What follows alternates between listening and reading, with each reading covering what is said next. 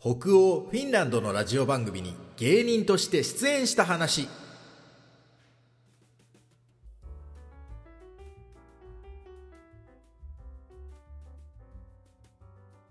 これもリアルなフィンランド、通称これフィン。ラジオトーク、Apple Podcast、Spotify でお聞きの皆さん、もうフィンランドで芸人をしておりますGEN TAKAGIでございます。私GEN TAKAGI、先日9月30日金曜日にフィンランドのラジオ番組に出演しました。ありがとうございます。スキートスキートスキートクセパリオン、皆さんありがとうございますということでね、今回出演させていただいた番組がですねラディオソーメンイルタパイバローナイスソーミという番組でございまして、これは、フィンランドにですね、日本の NHK みたいなこの公共放送、国営放送っていうのがあるんですね。ウレっていうチャンネルなんですけど、このウレのチャンネルの、ラジオ番組ですね、ここに出させていただきました。ただこのローナイスソーミっていうのはこの南西フィンランドみたいなね意味合いでございまして、一部地域限定の配信放送ではあったんですけれどもね、地上波ラジオ出演させていただきました。で、芸人として出演させてもらいましたから、何の話をしたかっていうと、例えば自らのこの活動であるとかね、あと結構私も熱持って話しますけど、日本とフィンランドのお笑いの違いについてとか、そんな違いはないんですけどね、ちょっと細かく言うと違いもありますから、そこの話とか、あとは私の夢ですね、日本の笑いを北欧へ、この夢についてね語らせていただいたりとかしてね、どれぐらいも20分ぐらい話したんじゃないか、20分ちょっと体感で言うと、ちょっといろんな分かれたコーナーで出てたんでね、もっと体感としてはあるんですけど、とにかくねいっぱい話させていただきました。これがめちゃくちゃうまくいきました。うまくいったな、よくやったなラジオでよくやったな、フィンランド語でっていうのがありますのでね、今回はちょっとこの番組に出たこの出演の経緯からですね、当日の流れ、雰囲気、こんなことをね皆様にご報告させていただきます。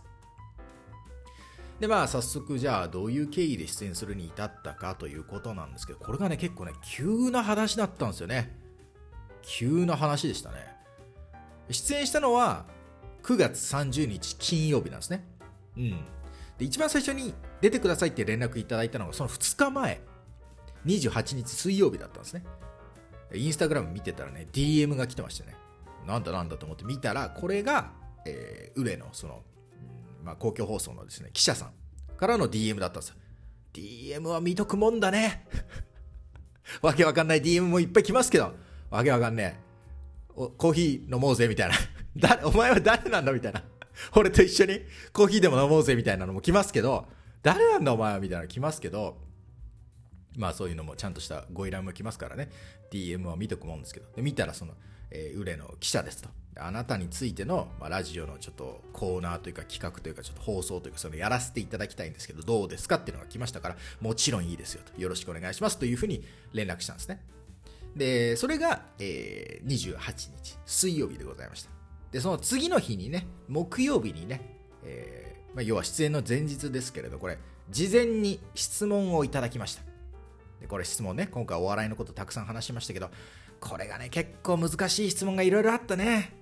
どう答えたらいいかなって悩むのがいろいろありましたよ。ちょっと全部でね12個ぐらいもらったんですけどね、中でもちょっと難しかった答えを考えるのが難しかったのをご紹介しますけどね。例えばこれ一番最初の、ほぼ一番最初に近い質問でしたけど、ミライスタオンミラスタイスソーマイのフーモリということで、ね、これはね、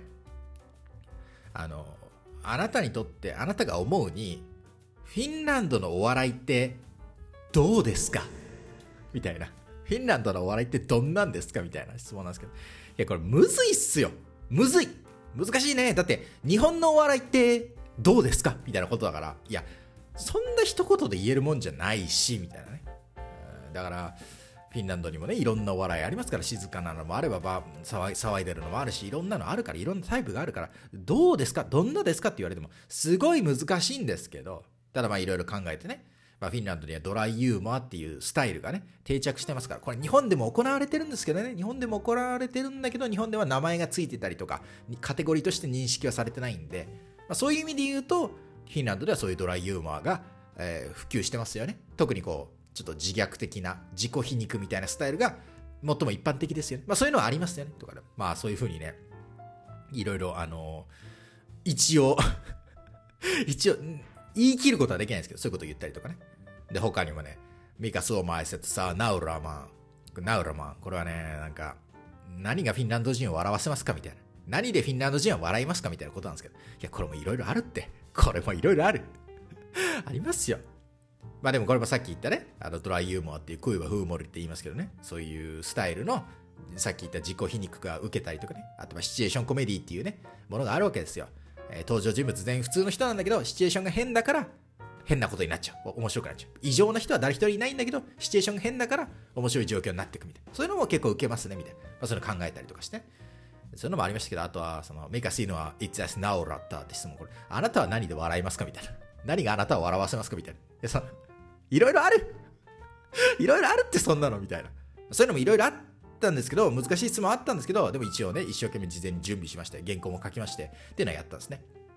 まあでもこんないろいろちょっと文句みたいになっちゃいましたけど、でも嬉しいですよ。なぜなら全部お笑いの質問でしたからね、ほぼ全部 90% お笑いの質問でしたから、これ嬉しいですよ。私がやっぱり最初フィンランドで有名になったのは、フィンランドについていろいろ言う日本人っていうことで有名になりましたから、最初の頃の取材とかはなんかフィンランドのカルチャーショックは何ですかとか、そういうのが多かったですからね。要は日本人GEN高木でしたけど、日本人のどんなやつかは全く伝わってなかったんでね、お笑いだ芸人だなんだって言い始めてから、あ、じゃあ日本人の芸人のGEN高木になってきたんでね、このちょっとコースチェンジというかシフトチェンジはめちゃめちゃ嬉しいですね。今後もね、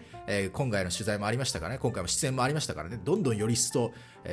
その方向に向かっていきたいなと思いますねっていう感じで、前日にですねそうやって質問たくさんもらって原稿書きました。結構夜遅くまでね、寝る直前ぐらいまで書きましたね。で、当日ですね、出演の時間といいますか、集合時間とされてたのが、昼過ぎ2時半集合でというふうに言われてたんで、2時半集合。なのでね、午前中からお昼くらいにかけてね、練習してましたね。事前に書いた原稿をちょっと自分の中でちゃんと言えるように何回も反復練習して、この質問が来たらこう喋るなーってわーって何回も、まあ暗記というまではいかないですけど、自分が何を言うかをこう頭の中に入れるっていうのを2時間半ぐらいやったんですね。で、まあそろそろ集合の時間だということで、向かいましたね。で、今回その集合場所として指定されたのが、この私が今住んでいますポリの町の中心街のさらに中心にある広場があるんですね。広場、そこに来てくださいって言われたんですよ。ちなみにこの広場の風景様子っていうのは、最近上げました YouTube、 日本の皆様向けの YouTube に動画上げまして、9月の活動報告という動画上げたんですけど、その中でね広場風景、ぐるっと回って紹介してますから、気になる方はそちらもご覧になってみてください。そのまさにその広場の、ステージがあるんですけどね、そこの前に来てくださいって言われました。2時半にで、分かりましたって言って2時半に行ったんですね。そのビデオの中では結構人がたくさんいて賑やかだったんですけど、先日の YouTube ではたくさんいて賑やかだったんですけど、その金曜日の段階では人が全くいませんでね、もう本当にあの人だなって分かるような感じでね、人がいらっしゃいましたから、記者さんがいらっしゃいましたから、そこに行ったらね、なんかやたらとでかい機材がいろいろあるんですね。あれと思って、これ多分収録とか事前の収録じゃなくて生中継だということに気づきましたね。もういつってね、どうもつって、もしかしてオンコタマスオラヘトゥス、これってもしかして生中継ですか、生配信ですか、そうだよーみたいな、ああ言ってなかったかみたいな、まあ、こんな明るい感じで言ってませんでしたけどね、ああそう 生放送、ああ言ってなかったかみたいな感じで、生放送だったんですね。これはちょっとおっと思いましたね。収録だったらなんか言いよどんでも編集できますけど、生放送ですからね、大丈夫かと思いましたけど、まあでもその日本当に事前に2時間ぐらい練習してよかったですね。まあ結局すごい問題なく行きましたから、すごい自信にもなりましたしね。で、まあ生中継だったんですね。これが3時ぐらいからスタートだったと思いますけどね、ちょっと時間あるっていうことで、その、生中継の前にちょっとじゃあビデオバージョンも撮らせてくださいっつって、ビデオでもいろいろ喋ってるのを撮ったんで、それは多分ネットでアップされるんで、もしかしたらそのネットでアップしたものは皆さんにもシェアできるかもしれない。ラジオはね、アーカイブがなかったんですよね。アーカイブのない番組だったんで、後日私の手元に編集したデータを送ってくれるようなんですけど、シェアできないんですよ、皆様にねっていうのもありましたね。ビデオはシェアできるかもしれませんけど、まあそのビデオ撮影した後に本番ですよ。で、これがね3ブロックぐらいに分かれて出演しましたね。で、これ1回10分ずつぐらい喋ったのかな、ちょっと分かんないんですけども、体感的には。ただその現場には、その広場には全部合わせると1時間半ぐらいいたから、待機してる時間もあったけど結構ずっと喋ってた感じもあるから、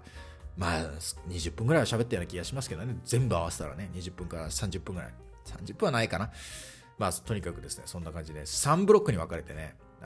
喋ったんですけど、これもねノリでね本当にどんどん質問が来るし、事前に用意してたものじゃない質問も来るし、わーっと思うんですけど、もうやるしかないじゃないですか。でわーって全然想定されてない質問にも答えたりとかしてやったんですけど、ただ大丈夫だったかなと思うんですけど、そのワンブロック終わるごとに目の前にいる記者さんが、いやよかったね今よく喋れてたよみたいになってたからよかったんだと思いますけどね。でその想定してないことがいろいろあったんですけど、そのペリアンタイラウルっていう私の作った歌ネタがあるんですけど、それをGEN TAKAGIのこれは有名な作品だよっつってその曲をかけてくれたりとかね、金曜日だったねこれ金曜日の歌っていう歌なんですけど、それをかけてくれたりしたんでね、私が作った歌が歌ネタがね地上波デビューしましたねっていうのがあったりとかね。でもどうにかなりましたね、それは嬉しかった。だからめちゃくちゃ自信になりましたね、ラジオでどうにかできるっていうのは自信になりましたね。